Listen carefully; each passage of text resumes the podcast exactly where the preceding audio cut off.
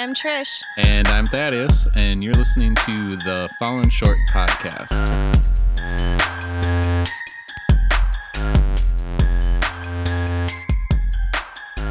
This week on the podcast, we are talking about Jesus and how he was sent, and it was prophesied about him and the different, uh, different ways he was named.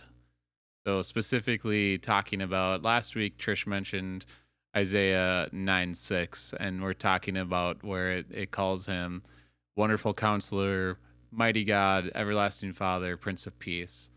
And this week, I think we're specifically going into the the wonderful counselor part.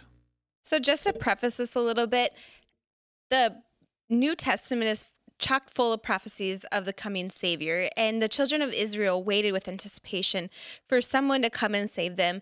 And from the time of Saul, where the children of Israel were looking for a king, for a Savior, for somebody who could guide them, um, until David, until the days of Hezekiah, like all throughout the great kings of the Bible, the children of Israel were waiting with anticipation for somebody who would rescue them and take them out of their pit of despair.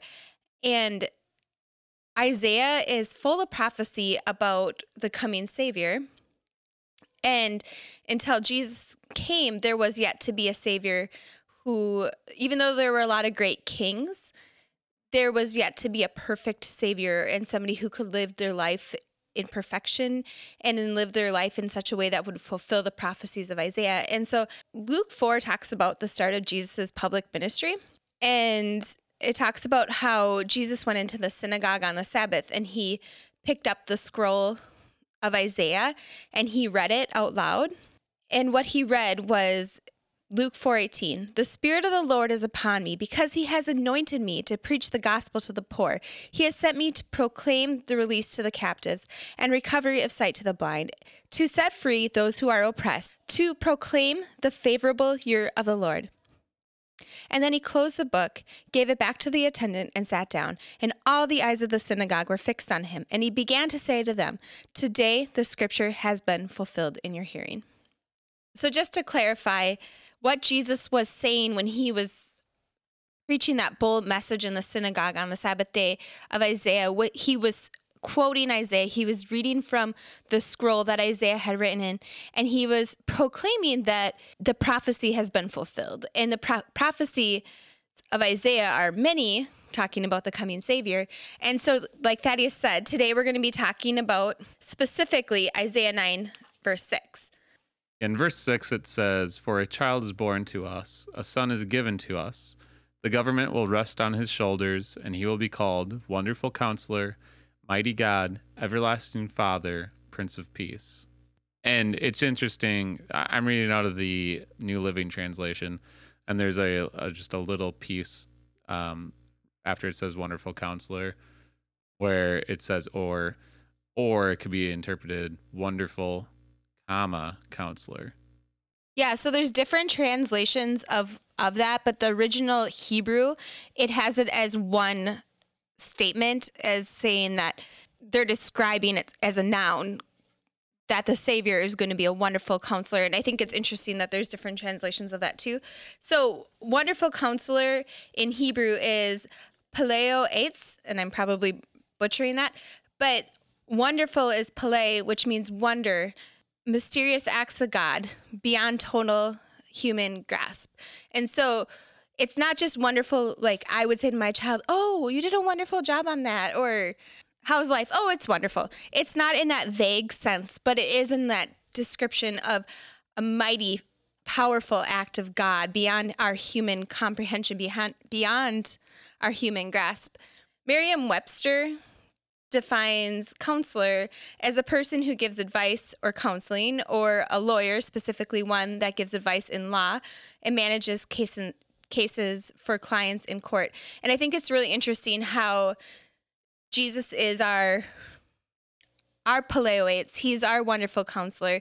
He does things that are beyond our human comprehension and he helps us through situations and he gives us the bible says that god gives us a peace that passes all understanding so the peace that comes from god we can't even comprehend how we can have peace in a moment because it is such a godly divine peace But I think what's interesting about counselor and the way it's defined in the Merriam-Webster dictionary is that it, it's a lawyer and somebody who specifically helps defend the like the person who's on trial. So if I am I have a charge put against me and I am seated before a judge and and in this case the judge being God Jesus is my counselor. He is my lawyer. He's the one who who's paid the price. He's the one who's putting that defense out for me. And I think that's so cool when you think of wonderful counselor, we can think of counselor in different attributes. I think in our in our basic human understanding, when I think of a counselor, I think of oh yeah, my counselor said I should do this or I went to my counselor and I feel so much better or my school counselor says I should go to college for etc. But there's different meanings for counselor and I believe that God sent his only son Jesus to be encompassing of the full the fullness of that, the pleoites, the marvelous, wonderful, beyond human comprehension of what Jesus is for us. And for us, he's the mediator between man and God. He is that counselor who stands between us and makes supplications and um, intercession on our behalf. And it's so cool because being a sinner myself, I know I need that. Another thing that I was thinking about is how often do we, in our humanness, go to somebody for counsel and then not take it? It's it's easy to go to someone you consider a close friend or maybe it's a pastor even or or your spouse and you ask for guidance or counsel because you feel like you should and you do it in a way of like already having something in your head of what you want the outcome to be right. and what you want you basically them. want affirmation for your choices right? Right. You want them to tell you what you want them to tell you. Right.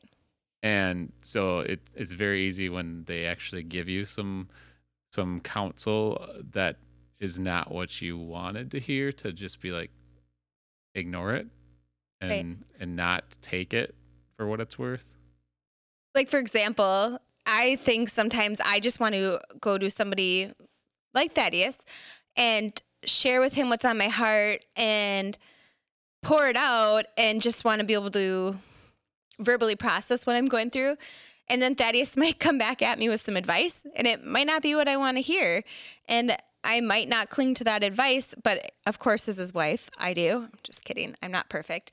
But I'm just using that as an example of how often we just want to find counsel in somebody because we want their support and their their camaraderie except for we don't want their accountability and we don't want to be obedient to what they say we kind of want to go out and do our own thing and that's our human sin nature and i think that comes in direct parallel with who god is in that for us.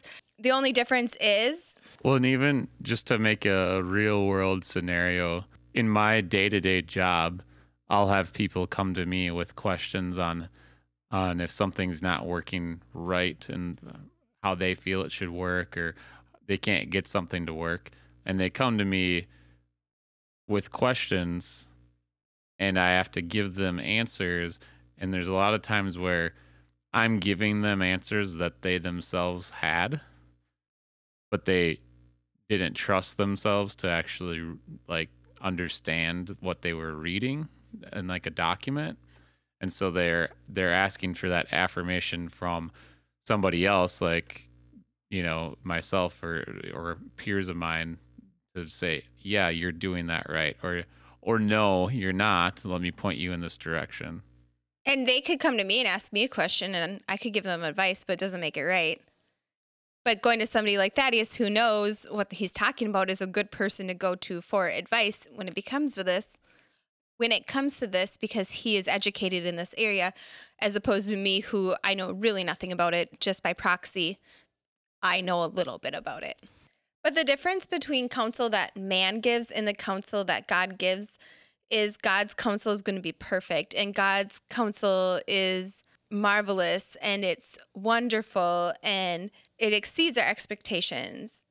And that's not to say that you can't go to a human being for counsel because God works through us. And so you have to understand that if you go to church with a, an issue and you're asking for counsel, God could be working through her to give you that counsel. That doesn't mean he is every single time, and it's never going to be Trish just being Trish and thinking something on her own and not really something of God. But God does work through people. So it's not this like you have to hear from the voice of God or a burning bush like Moses did or, or etc. God works through people and speaks through people. People do can be a vessel for God to deliver a message to you. Proverbs is chocked full of scripture that talks about counsel and wisdom and all of that. So if you are interested in wisdom and learning more about it, I would highly suggest reading through Proverbs. It's such a great book of the Bible to help you grow in your wisdom and understanding. And I think there's one thing to know God and have wisdom of who God is and what he his will is and his plans for your life and trusting God with all of that and then in your mind, but then how do you apply that to your heart? Because we can know it all in our mind, but we need to take it to our heart. We need to apply God's wisdom that we have, his wonderful counsel, the things we read about in the word of God, the things we hear preached from the pulpit, the things we find out when we're in his presence and apply that to not just our mind but our heart also because I think we can live our life in so much bondage and in so much unforgiveness and so much hurt and pain and all of that but we need God intervene in our lives. So that's my question to you. In what ways do you need a wonderful counselor? Is it because you're struggling with a sin? Is it in raising your kids, in your dating life, in your marriage, at work, in your finances, in your mental health, in your depression, in your frustration? What ways is it that you need a wonderful counselor in this season?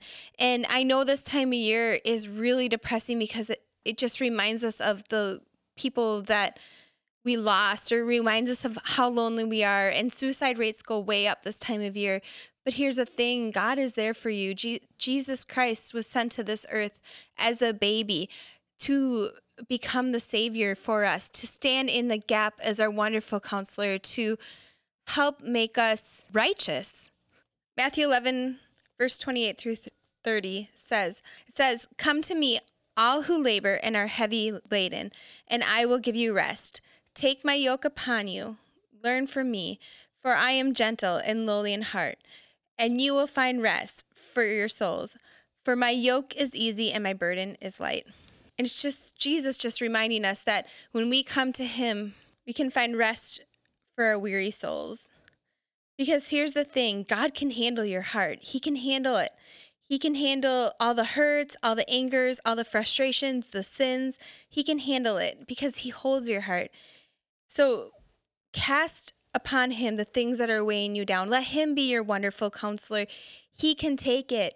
He has big toes and you can step on them. You can let him know your frustrations. You can let him know your fears. You can let him know your doubts, all of it. He wants it. He wants to be that mediator between God and and you who you are as, as a sinful fallen person he wants to stand in that gap for you and i don't think no matter what it is i don't think you're going to offend jesus not it's very easy to if you're going through something to not want to go to somebody close to you because you don't want to hurt them or offend them or maybe you're embarrassed by something and like Trish was just saying like it doesn't matter what it is. Like he he wants to be there for you. He's he's your comforter and he he wants to to help you. Wants to forgive you if he if you need forgiveness. He wants to do whatever it is that you need him to do. I just thought of this, but let him be the messiah of your messy mind. Of the things that you feel are too messy and too uncontrollable let the Messiah, the Savior, step in and restore that. And it's simply just by asking. As a Christian, I'm going through a process of sanctification, a process of trying to become who God called and created me to be. But that process starts by asking Jesus into your heart and into your life. It's not something that happens just because Jesus exists and just because he is the wonderful counselor and just because he was born a baby, it happens through you you confessing with your mouth that Jesus is Lord. And so if you haven't yet, this is an awesome opportunity for you to ask Jesus into your heart, ask him into your life, ask him to come and invade those crevices, those dark places in your heart. Ask him to come in and and be the Messiah of your mess and ask him to fill you up with his Holy Spirit and his presence like we talked about last week.